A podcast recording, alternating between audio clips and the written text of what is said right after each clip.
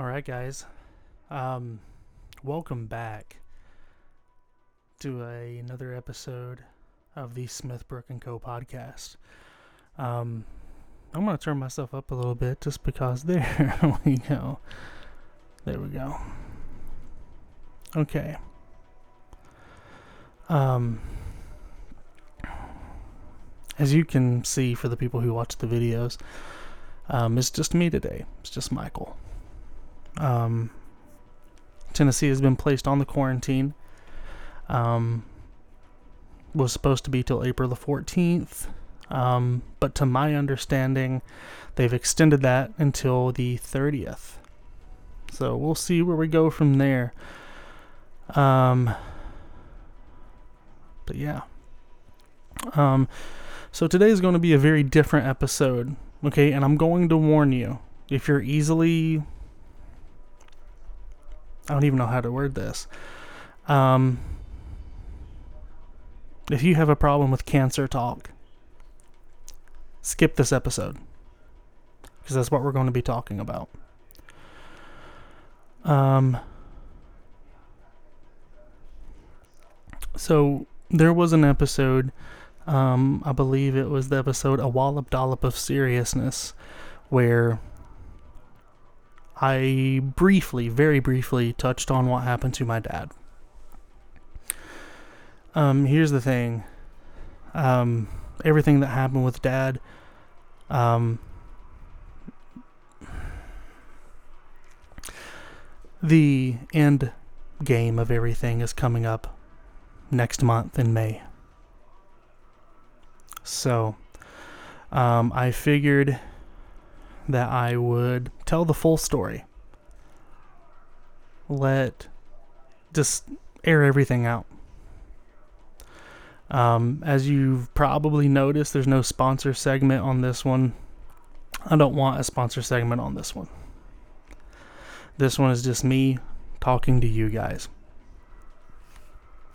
So, um, you can't quite see the board fully.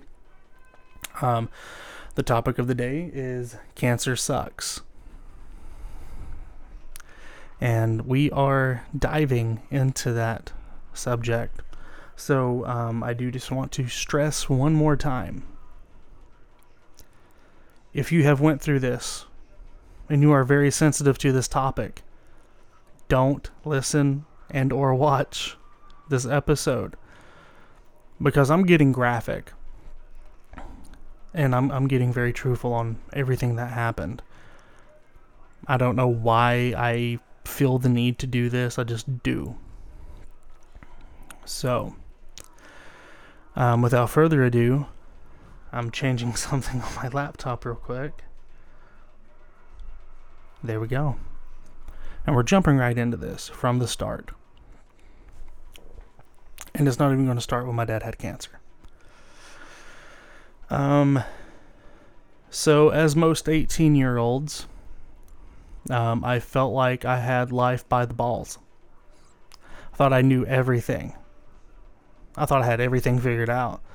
Where I wanted to go in life, nobody could tell me anything. Um, you know, right or wrong, I was right in my mind. Um, and this is where my dad and I kind of butted heads a lot. A big reason being is responsibly, dad wanted me to get a job. Wanted me to get out and experience things, you know, have money, have bills, know how to manage those. And of course, me being an 18 year old dickhead was like, no, dad, you don't know what you're talking about. So, like, I'm moving out and I'm uh, going to live with my girlfriend. And you know what, Dad? I may have to work at a warehouse for a little bit, but I'm to like make it huge in music. yeah, you see where that landed me, right? yeah, I didn't make it huge in music for the record. But that's a different story for a different time. There's like a huge scam in that. So we'll get further into detail on that. I'm going to adjust my hood there we go. I don't think that helped anything. Good God, that made everything worse. Okay. So, At 18 years old, I made the mistake of moving in with my 17 year old girlfriend. Um, first of all, I want to clear something up. I know how that sounds. Okay? Um, I do not, obviously, do not blame the chick that I was with at the time. Yeah, she had some influence on it, but guess what? She was 17. I was 18. Both of us were dickheads. And I'm sorry, when you're 18 years old, more than likely at that point, and that this doesn't apply for everyone, obviously, but more than likely you're a dickhead. Because every 18 year old has that point of view. You know, I have plenty of time with this person, I have plenty of time with that person. I'm going to do what I need to do, screw everybody else. And I'm right about everything. Literally about everything. So, yeah, that's the mentality that I had. And if you didn't have that mentality when you're 18 year old, like if I can talk, 18 years old, that's great. Seriously, great on you. If you had a square head on your shoulders and you did everything that you needed to do and you succeeded in life, freaking amazing. That's amazing on your end. Because not too many people do that. Seriously. Um, but I wasn't like that. I believed that I didn't need a job. I believed I didn't need college. I believed I didn't need advice from my parents. Because I knew what I wanted to do. Like from the time I, I hit my freshman year in high school and I picked up a bass guitar for the first time and then I moved to acoustic and then I moved to electric and then I started doing lead guitar and then I started singing and I was in this really profitable band. I say profitable very loosely for the record. We got scammed. Oh my god, we got scammed. but that's the way things turn out. Um, so yeah, I was 18. I moved out. Right there, I missed a year with my dad. Okay? I missed a year with my dad. A dad that was loving, a dad that was caring, a dad that was a bit over stern at times. And every parent messes up, man. I don't care what anyone says. Every parent messes up. I'm not a parent. Okay, this is obviously from the past episodes. I don't even want to freaking bring up past episode bullshit because you guys don't care. You've already listened to it. Okay? But every parent messes up. I've been a step parent. I've messed up. I've never been a real parent. Guarantee you, if I if I had the ability to be a real parent, I would have messed up long before now. My issue with my dad was we had the same attitude. My dad believed he knew everything. So did I. My dad believed that no one should get in his face and contradict him. So did I. The big difference between me and my dad was is that I knew when to stop. I knew when to to admit. If I could talk right now, that'd be great. anyway, I knew when to admit that I was wrong. Dad did not have that filter. And yes, this is a wood burning of my dad that I did very poorly because I was just apprenticing to be a tattoo artist at that point. and no, I'm not a tattoo artist now, so don't hit me up for tattoos. Thank you. but yeah. There were things that my dad said to me. I would rather him punch me straight through the face than say some of the stuff that he said to me. But that story goes both ways. I can admit when I'm wrong. I said stuff to my dad that I should not have said. But I said a lot of stuff that I was justified in as well. Sorry, not sorry. Not every story has a um, you know 100% you know completely innocent victim.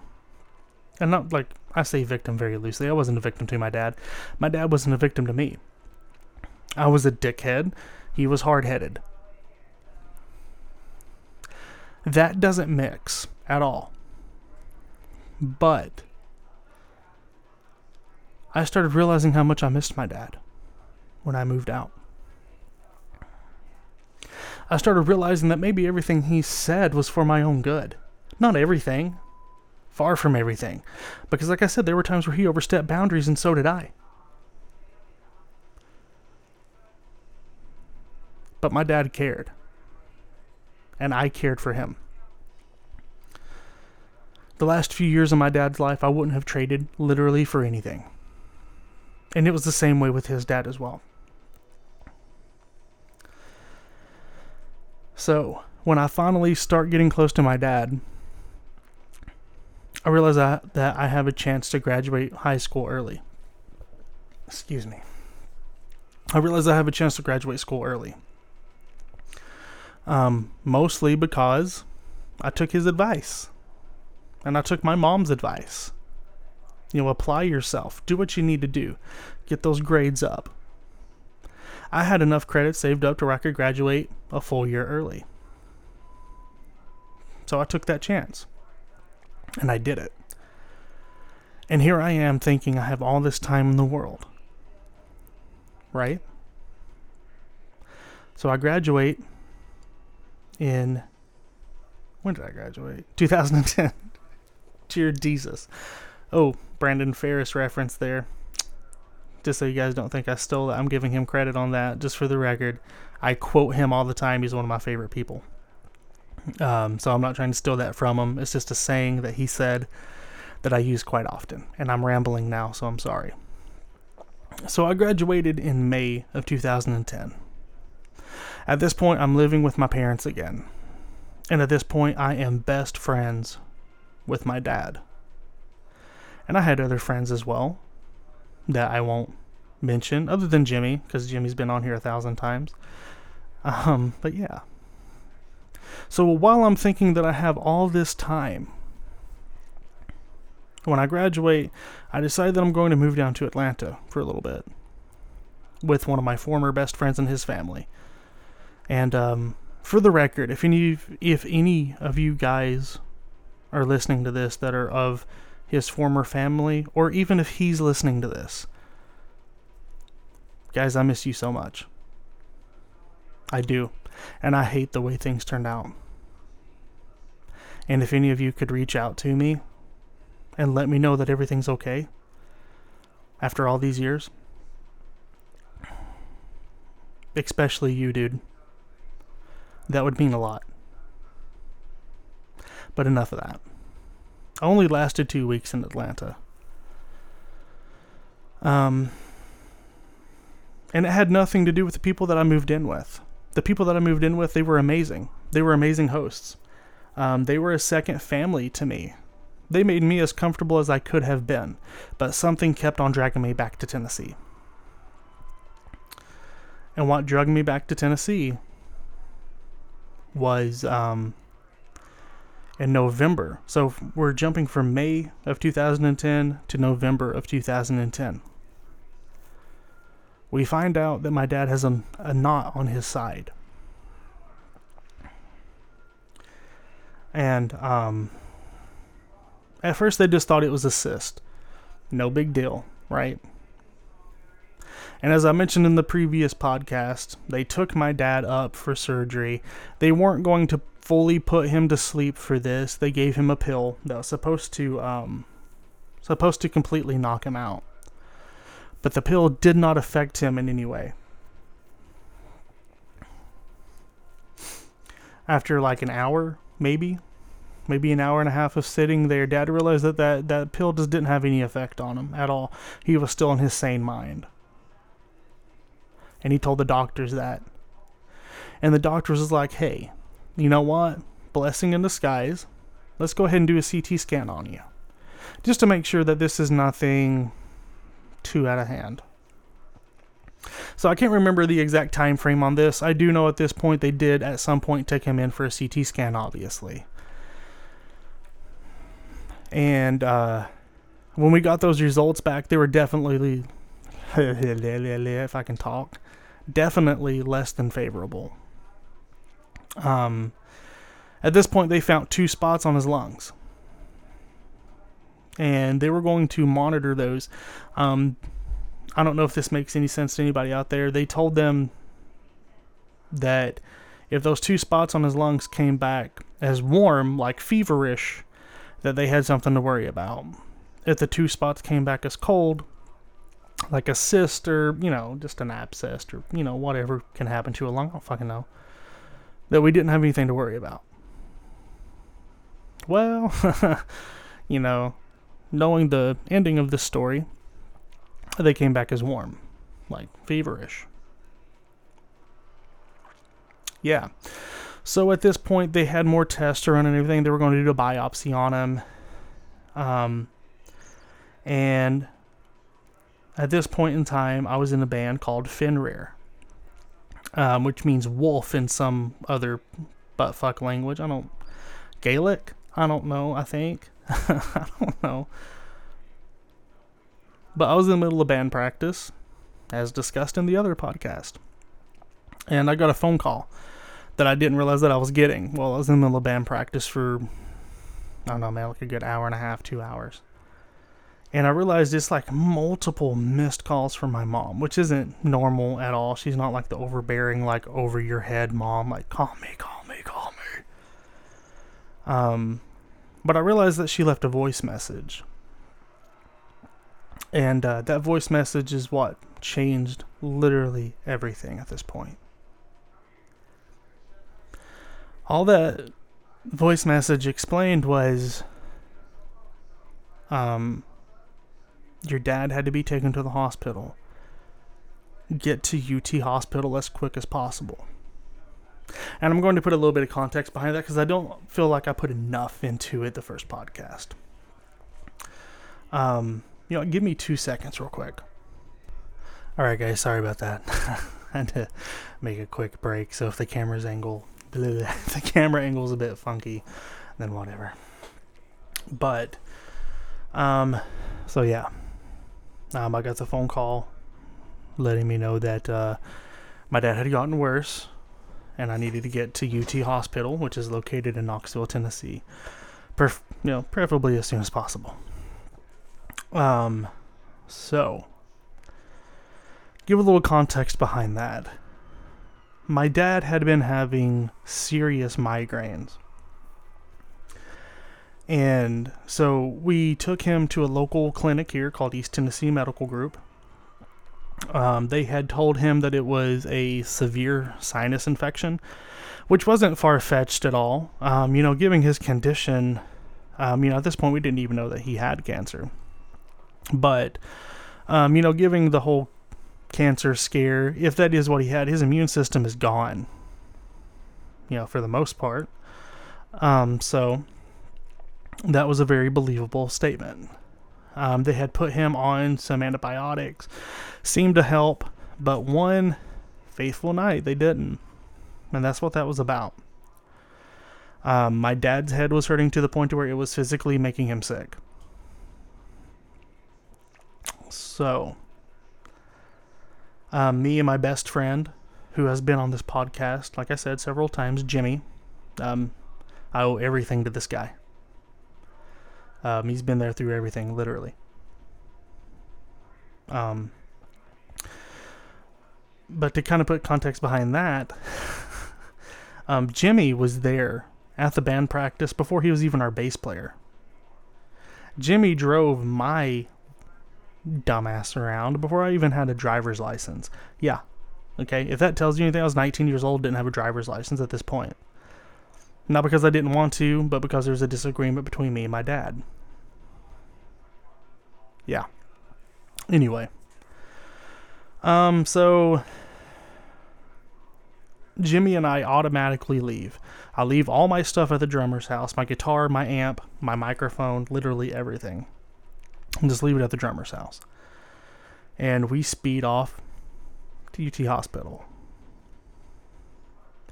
Um, when Jimmy and I get there, it is definitely not news that I was expecting.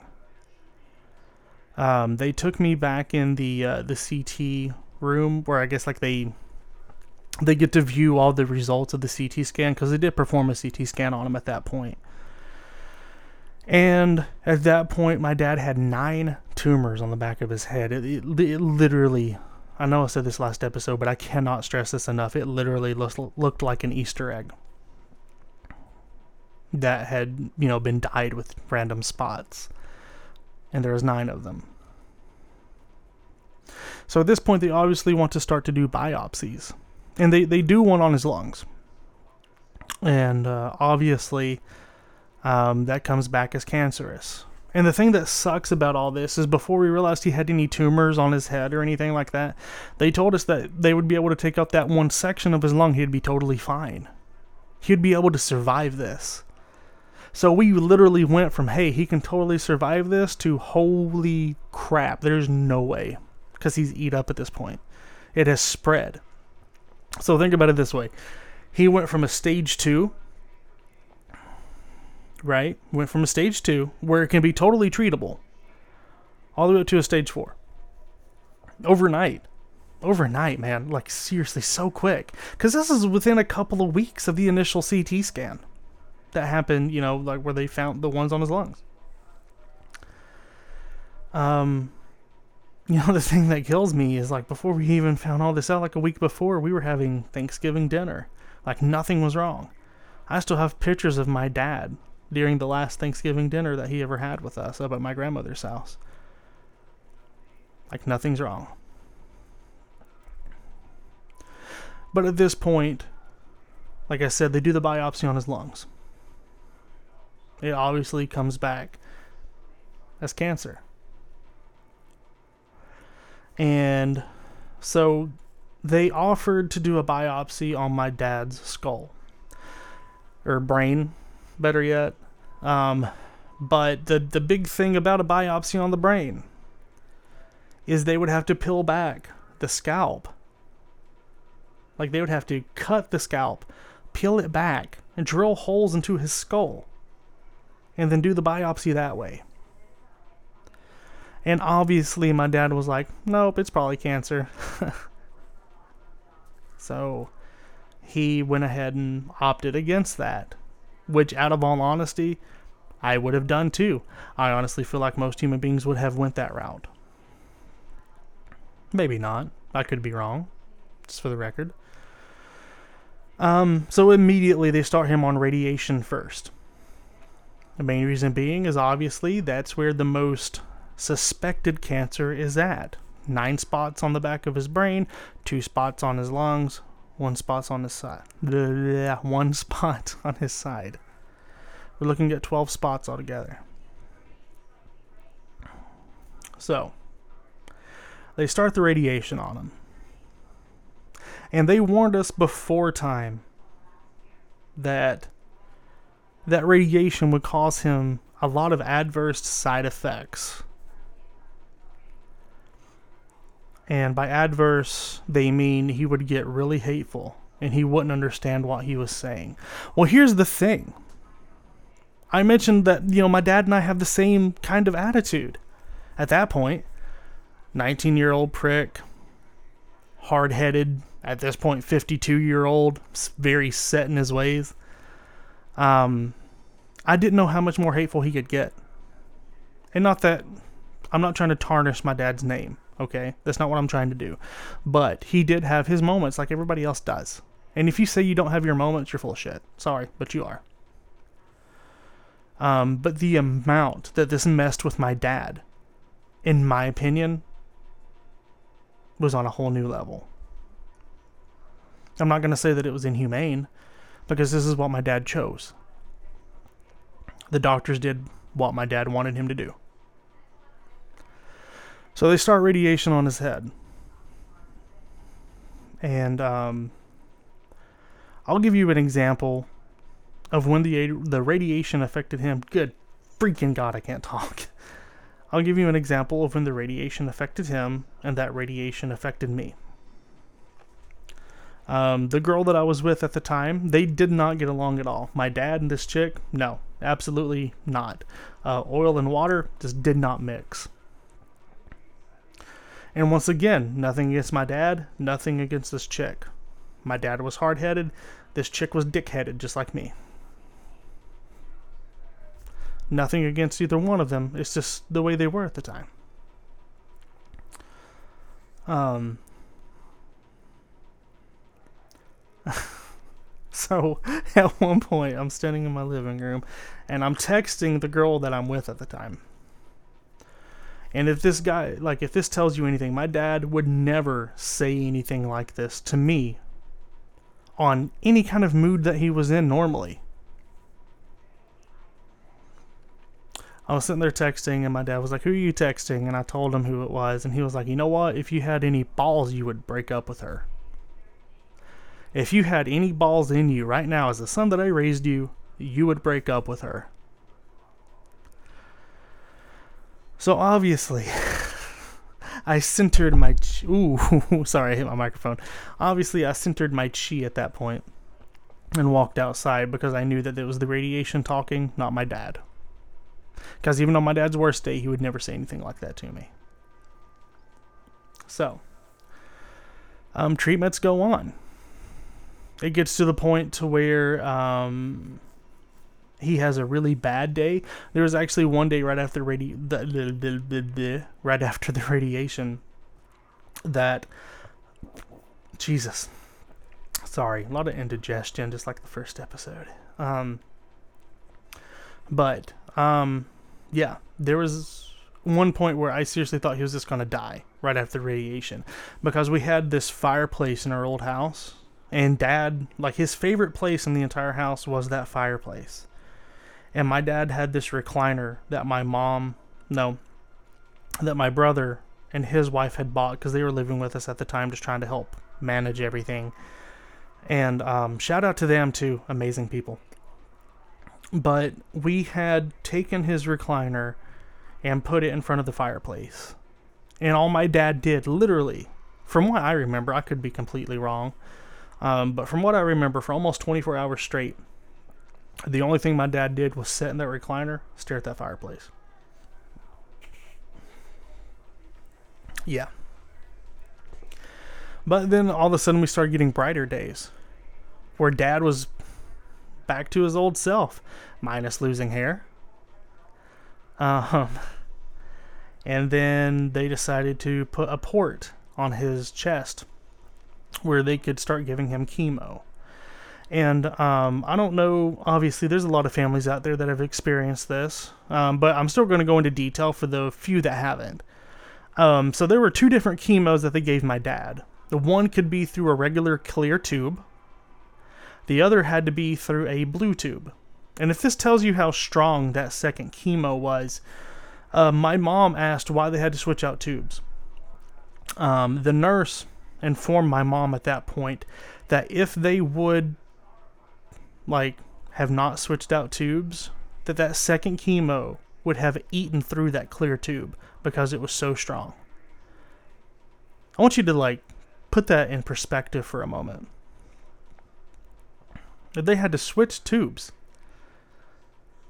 because the second chemo would have eaten through the normal tube. Think about what that's doing to his insides. I don't care what anyone says. Cancer is a, mm, you know what? Nope, not gonna get. You know what? Fuck it. had a really quick change of heart. Um, cancer is a very, very, very expensive business to be in. It doesn't matter if it's going to kill somebody or not. They're still paying for it. And that's what happened with dad. If you're a nurse out there, do your job, dude. Do you. Do what you're told to do. If you're a doctor, do the same. But when it comes to like the pharmaceutical side of things, get your shit together and quit killing people. Because my dad was one of the people that you killed instead of saving. Not sorry. Um, so in the midst of all this, my dad started having really bad pains in his legs. And at this point, my mom was massaging his legs just to try to make them feel a little bit better. But it got so bad to the point that we had to take him into UT hospital again. And they told us that from where he had been bedridden, that he had blood clots in his legs. Luckily, mom didn't dislodge any of those when she was massaging his legs trying to help him. Um, So he was in the hospital for at least a couple of weeks at that point. And I remember sitting in the hospital room with hospital food in front of me on a damn tray. And I remember sitting there crying my eyes out because I realized how bad dad is really getting, even if no one else saw it. I saw it. And he told me to stop because no matter what happened, he was going to be okay. Um, that's kind of a pivotal point for me mentally because I took that the wrong way. The thing is, my dad is a spiritual guy. Um, as I may have, may not have, I don't, I don't know. Uh, my dad raised me in church. He's a Pentecostal preacher. So I thought that dad thought that he was going to be okay. He was going to make it through this. So he had faith. So I had faith. I didn't think he was going to die. Stage 4 cancer? Please. My dad was six foot two, could bench press his own body weight. could bench press his own body weight. Back in his heyday when he was in high school and he played football, he could run a football field in 11 seconds flat, one into the other. Can't take him down. He's way too tough. He wasn't chubby like me. this guy was fit. Like seriously, super fit. Freaking six pack, freaking pecs. Had freaking crazy biceps and even even when he was cancer ridden, this guy was still freaking ripped. No way this can take this guy down. Seriously. Even with all my speech impediments in the middle of this freaking podcast. Can't take him down. So he gets out of the hospital. Um,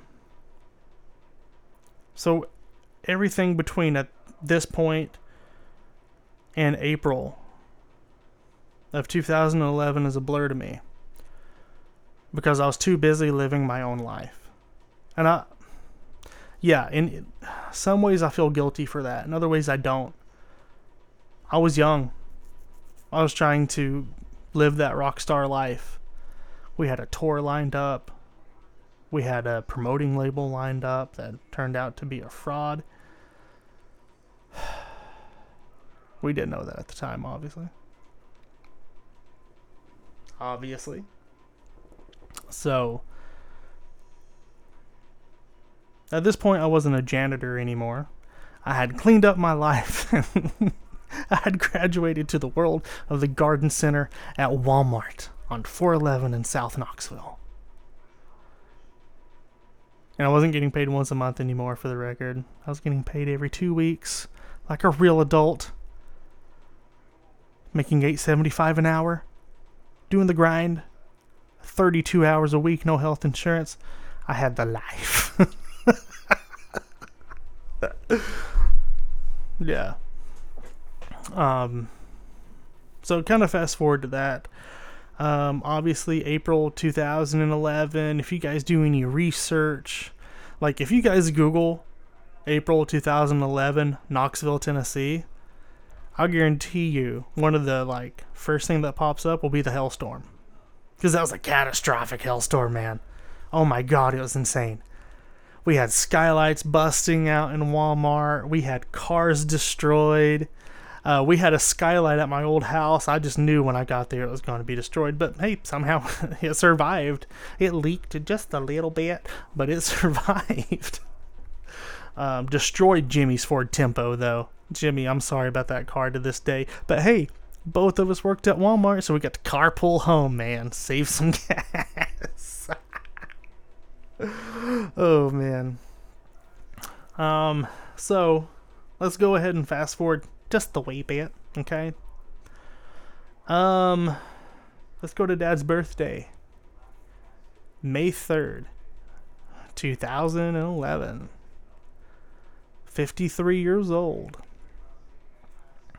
We had a party for him. The only time his family, not us, okay, let me go ahead and clarify that. Not me, my mom, my brother. I'm talking about his side of the family. aunts, uncles, brothers, with with the exception of a few. Okay, I'm not going to say their names. You know who you are. With the exception of the few, this is the only time that they ever had anything to do with him was when they realized he was sick and they could have something to do with him so they could look like the golden people. You know who the good ones are, you know who the bad ones are, and you should still feel ashamed because you missed out on a great person. Back to happy face now. We threw a party for him, it was great. All of his brothers showed up, his cousins, his aunts, everybody showed up. Big surprise, he's dying. Let's go support him and be good people. I have my animosity towards that. I'll let that go now. But I could not be more grateful that those people showed up. Because whether you hated my dad and you were in his family, or whether you loved him and you were in his family, at that point you made him happy, and that's all that I care about. Any animosity that I hold against you is still there. Any animosity that I hold against you is justifiable because you know what you've done.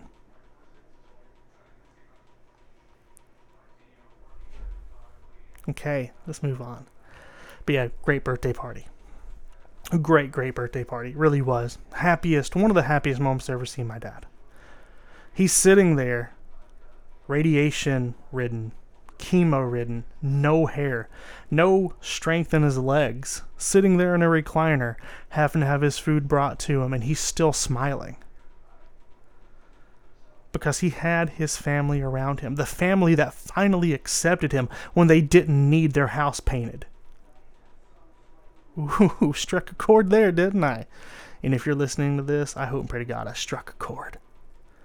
If you're a part of his family and you realize what I said, ooh, I hope, I freaking hope that I struck a chord there because the only time most of you had anything to do with him is when you needed him to paint your house because that's what he did for a living, and he'd do it for free. Okay, let's move on. Now, let's go ahead and fast forward just a little bit. And I'll keep on saying that, but just a little bit more. Um, I'm at Walmart, that lovely job, and I uh, I'm in a meeting with a manager, which literally never happens. Okay, I was like a grub of Walmart. Okay, lowest of low, lowest of paids. But for some reason, my manager was like, "Hey, do you want to go to a meeting with me?" And I was like, "Yeah, sure, whatever. I want to feel important, and I get to stop being outside in 80 degree weather for a little bit." So I went in this meeting with him and I ended up getting this phone call from my mom. And I ended up just like ignoring it because I was in the middle of this meeting. And, um, man, just like last time in band practice, the calls just keep on coming and keep on coming and keep on coming until finally she leaves me a voicemail. And I knew right then that something was going on. And this is a moment that as a 19 year old, I you know I, I cannot get out of my head. That one moment when I was 19, when I got out of that meeting and I checked my text message, and it was from my mom, and she was frantic and she was crying, and all she could say was, "Call me back. Your dad has two weeks." So I I listened to that voice message, automatically call my mom and she's like, "Hey, is there any way you can get home? You know, explain to your managers what's going on." And you know, I don't have a license, so I have to wait for somebody to get me. But yeah, like obviously, I hang up with my mom. I go speak with my managers. They're like, "Hey, get out of here." And um, while I'm waiting for my sister-in-law, who at this point is one of my biggest confidants and is still one of my biggest confidants. Dude, I won't see your name but I love you. She comes to get me. But while I'm waiting for her, there's a guy, and he'll never listen to this, like not in a million years, but it's this guy named Carl. And Carl was a merry old soul. Um, for whatever reason, he never knew my real name. He just called me Young Blood because I was the newest guy in the garden center, and I felt official at that point. They wouldn't let me put Young Blood on my name tag for obvious reasons, but I wanted to. Um, He's like, "What's wrong, young blood?" Because I was sitting there on the freaking curb crying my eyes out. And I told him what was going on. He's like, "Young blood, let me tell you what I'm gonna do for you. I'm gonna pray." So I stood up, uh, joined hands with Carl, one of the nicest people, most uh, misunderstood people that I'd ever met in my life. And he prayed with me. And by the time we got done praying, my sister in law pulled up. She took me home. And at this point, it was in my brother's beaten up Chevrolet Malibu because the hellstorm came by and it looked like someone had just poured a bucket of like golf balls on top of his car from the Sears Tower. but yeah, we got out of there. And um, the first thing that happened was my dad asked me to come in. And he said he ha- he had a lot to talk to me about. And um, for the record, this was the last time I ever got to talk to my dad. Um, he pulled me in the room. He told me to shut the door. He asked me to sit down beside of him on his bed. And he was like, "Hey, um, obviously things aren't looking good. And obviously we don't have the best relationship, you know, prior to all this. And um, he's like, I want you to know that I'm proud of you. Everything you've done, musically, there's not a doubt in my mind that you'll be something one day. Obviously, that didn't happen. I'm still 28. Maybe that music career will eventually take off. But that's what my dad told me. There's not a doubt in my mind that one day you'll make something of yourself in music. Or whatever you try. You'll make something of yourself. And I was like, thank you, Dad. That means a lot. Um, I know you've forgiven me for everything that I've done. I forgive you for everything that you've done. And I gave him a big hug. Told him how much I loved him. And after I got done with that, he was like, hey, get out, send your brother in. not too sure what he said to my brother. Um, I've never asked, and I will not ask. But obviously, he said something to him. So fast forward a little bit. Um, the chick that I was with at the time, I was like, "Hey, he's dying. We've been together since ninth grade. We're both graduated now. Can we please get married in front of him in his room before he passes away?" And um, she agreed, reluctantly, but she agreed. And the reason why I say reluctantly is I believe at first she didn't want to, but as much as her and my dad disliked each other, I honestly do believe that she did it just to make my dad mad right before he passed away. Just one more time. Um, the funny part behind that is my mom told me that after we walked out of his room, my dad was like, I don't give it a year. oh, and he was right. me and this chick, we've been together since like ninth grade, um, 2007. Um, at this point, it's 2011. Yeah, it'd been four years. Yeah, I did the math on my fingers. Shut the fuck up. I went to Heritage. Give me a break. Yeah. So we got married in front of him. And a little bit of a uh, further bit of comic relief here is the next morning my dad got so mad at my mom because my girlfriend walked out of my room. Now wife walked out of my room. He's like hey why does she stay the night? They're not married the cancer had started taking over. He was talking out of his head. He didn't understand anything at this point. And my mom was like, "Yeah, they got married yesterday." And I was like, "Oh, okay. I guess that makes it all right." So my dad totally didn't even remember us getting married. so, um, literally the day after. And this is where things start getting graphic, guys. So, once again, I'm going to tell you don't listen to this part if you can't take it. Seriously. The day after all that, um, my dad starts hitting rock bottom at that point.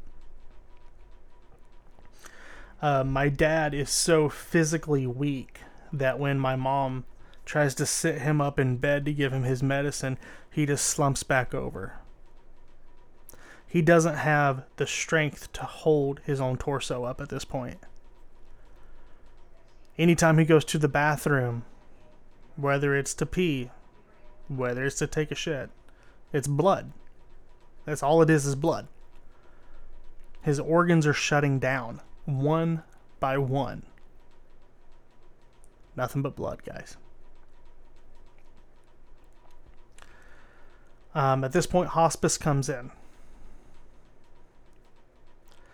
And I'll, I'll, never forget this as long as I live. And I, I know I briefly touched on this, and I will say the same thing that I said in the other podcast.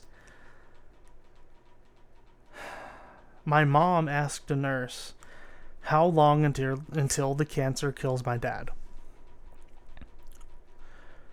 The nurse said, The cancer isn't going to kill him. The pain meds that you're giving him are going to kill him. Yeah. And, you know, to this day, my mom still feels guilty about all that.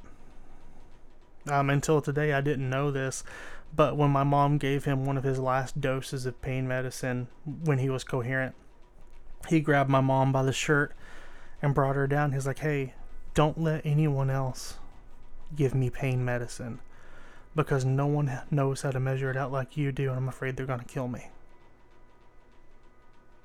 And that was right before the nurse told her that. So, um, on the very, very slight off chance that um, this nurse ever hears this podcast, um, fuck you. You weren't even the hospice nurse. You were there for a visit. You had no right, no right to tell my mom that. You destroyed someone's mental stability at that point. And she has never forgiven herself for that. Someone that is completely innocent, someone that did not take somebody's life. You could have let her be ignorant to that. And you took that ignorance away from her. And you ruined a part of her life. And you should feel ashamed. And I hope that you do.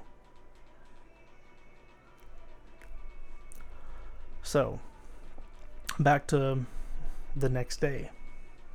Not really back to, forward yeah, fast forwarding to the next day. Um, I'm laying in bed with my wife at the time, and my mom flings my door open, and she's like, "Hey, um, your dad is unresponsive. You need to get in here now." And um, for anybody who has never experienced this and you're still listening at this point, because we're like 40 min- 48 minutes in, if I can freaking talk. Um, I'm going to explain to you what it sounds like when someone's lungs are filling with fluid and they're getting ready to pass away. They get what's called the death rattle. And literally, every single time my dad took a breath, it sounded like somebody kicking an empty tin can down a sidewalk. Now go ahead and get like like that sound in your head. You know, it's the ting ting ting. You know, you know what it sounds like. If you grew up in the '90s, you definitely know what it sounds like.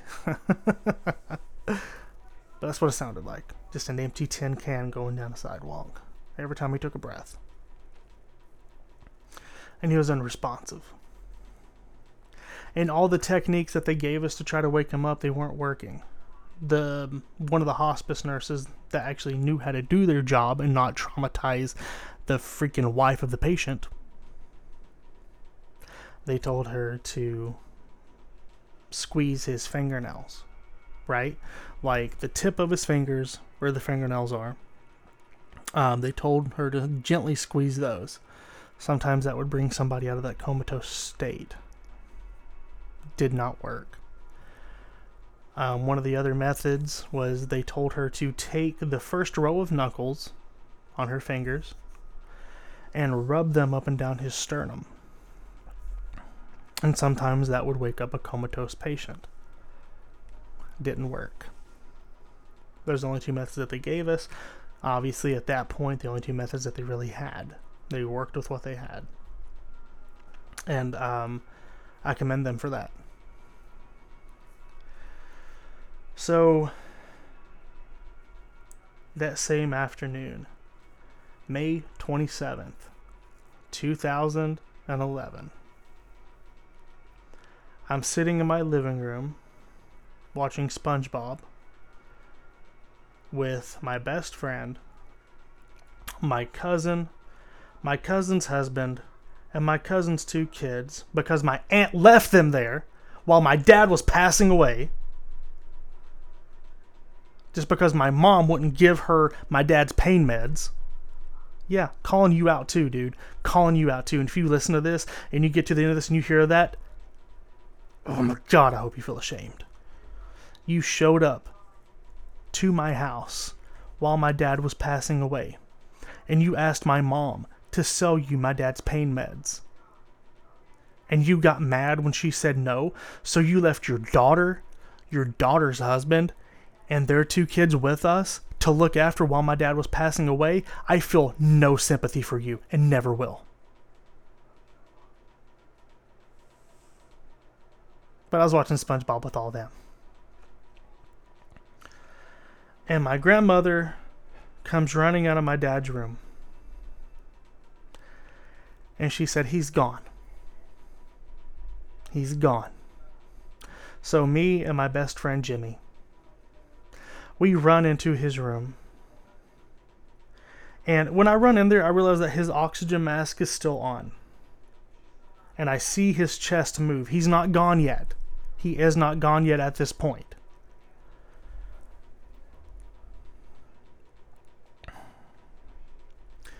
At that point, I removed my dad's oxygen mask.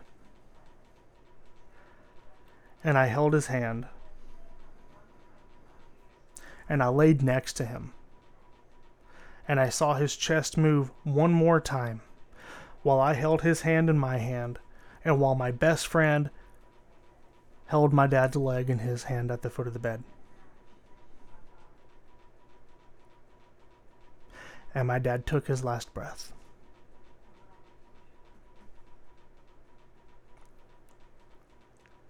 So from November of 2010 up until May 27th, 2011, my dad fought an amazing battle. He went through radiation. He went through blood clots. He went through chemo. He lost his hair. He lost his mind. But he never lost an ounce of my respect through that entire ordeal. And I still love him to this day. He is still, even though he's gone, he is still one of my best friends to this day because I still talk to him every night. It's obviously not in a journal, as I described in one of the other podcasts, but I do talk to him every night and he he keeps me on the right path. Him and my mom, they still work together even though my mom has no clue. They still work together in keeping me sane. Between my mom, my dad, my girlfriend Jessica, my brother Ernie, my sister in law, screw it, I'm going to say her name, Kimberly and my two nieces that I will not say their names. That is my glue. And I understand that eventually that glue is going to start being peeled away. but I'm prepared this time. I know what to expect. Even if it's not cancer, I still know what to expect around the corner. And guys, if you're going through a similar situation right now, I'm not going to tell you that it doesn't suck. Because it does. This is going to be such a trying time. Let's go ahead and forget about the freaking virus and stuff, man. Okay, yeah, that's obviously having a big impact on everybody. Let's go ahead and single out on this one disease that has been killing everybody for years. If you're going through that, just know that things eventually even themselves out. I was a wreck all the way from 2011 up until this past year of 2020. It took me that long to accept everything that happened to me with my dad's death. It took me that long to get to the point to where every time I think about him, I don't have a mental breakdown. But closure may not be around the corner, but it's definitely down the road. I attempted suicide. I got into alcoholism because of all this. I eventually straightened everything out. Everything brightened back up. And everything came into perspective. I'm not going to tell you it gets easier. Because it. I don't want to. Hmm. Okay, I'm just going to say it every, nothing gets easier when it comes to this. Okay? The thing is, it gets to where you don't think about it every day. That's not the only thing that enters into your mind once somebody's gone eventually. You get to the point where you have a day where you realize, "Oh man, I didn't I didn't think about this. I didn't have a nervous breakdown because of this." You get to the point where you manage and you get to the point where you live. And that's the best advice that I can give you. Sunshine may not be around the corner, but it's down the road.